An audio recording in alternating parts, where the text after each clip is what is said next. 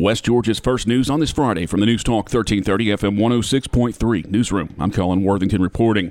Villa Rica City Attorney David Mecklin Thursday evening providing a little insight into how the city of Villa Rica may be interpreting a line in the ethics code of the city charter that many residents of the city have determined clearly makes former Villa Rica Mayor Gil McDougal ineligible for the deputy city manager role. He was hired and began working this week.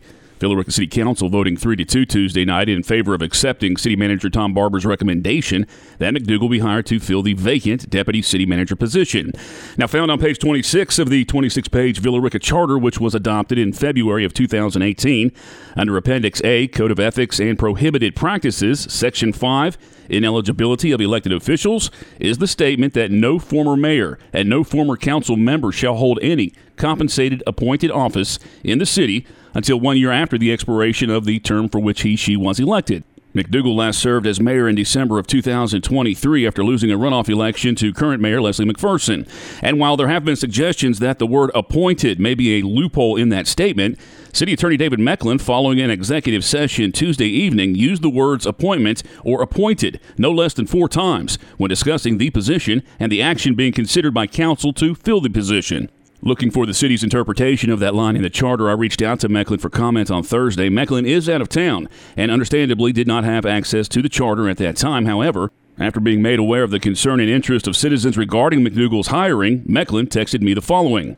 I still do not have good access to the charter to give you an exact answer, but people have forwarded me your story online, and I understand it is an important topic of interest. The charter section you reference relates to compensated officers of the city. The charter defines who is an officer of the city. Mecklin suggests that the deputy city manager is not a defined officer of the city, but is rather an employee. He said the deputy city manager is an at will employee.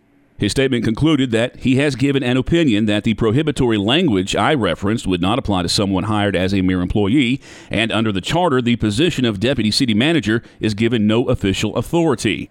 However, that perspective offered by Mecklin is in contrast to information he himself provided to City Council prior to their vote on Tuesday. The city charter provides that any department heads, the city manager recommends a person to be appointed to that. Tom is going to make a recommendation in a moment. Uh, it will then be up to the council to confirm or deny that appointment. so you will, uh, after he makes his recommendation, there'll be a motion from somebody to do something. Yep. Question, question. Sure. I didn't know the deputy city manager was a department head. How, how does he get into that position? Uh, it's my understanding that they're, they have always been treated as that, that they are an officer of the city, that they are counted as a department head. They're included in the department head meetings. I don't know that we have any type of a formal um, tree that, that would declare that, but they've always been treated forever as a uh, department head. Mecklin said he'd make himself available for further questions when he returns to town and has access to the official charter. Meanwhile, the newly hired McDougal is expected to act as interim city manager beginning on Monday, as Barber is expected to begin a multi week vacation, according to city officials. I'm Colin Worthington.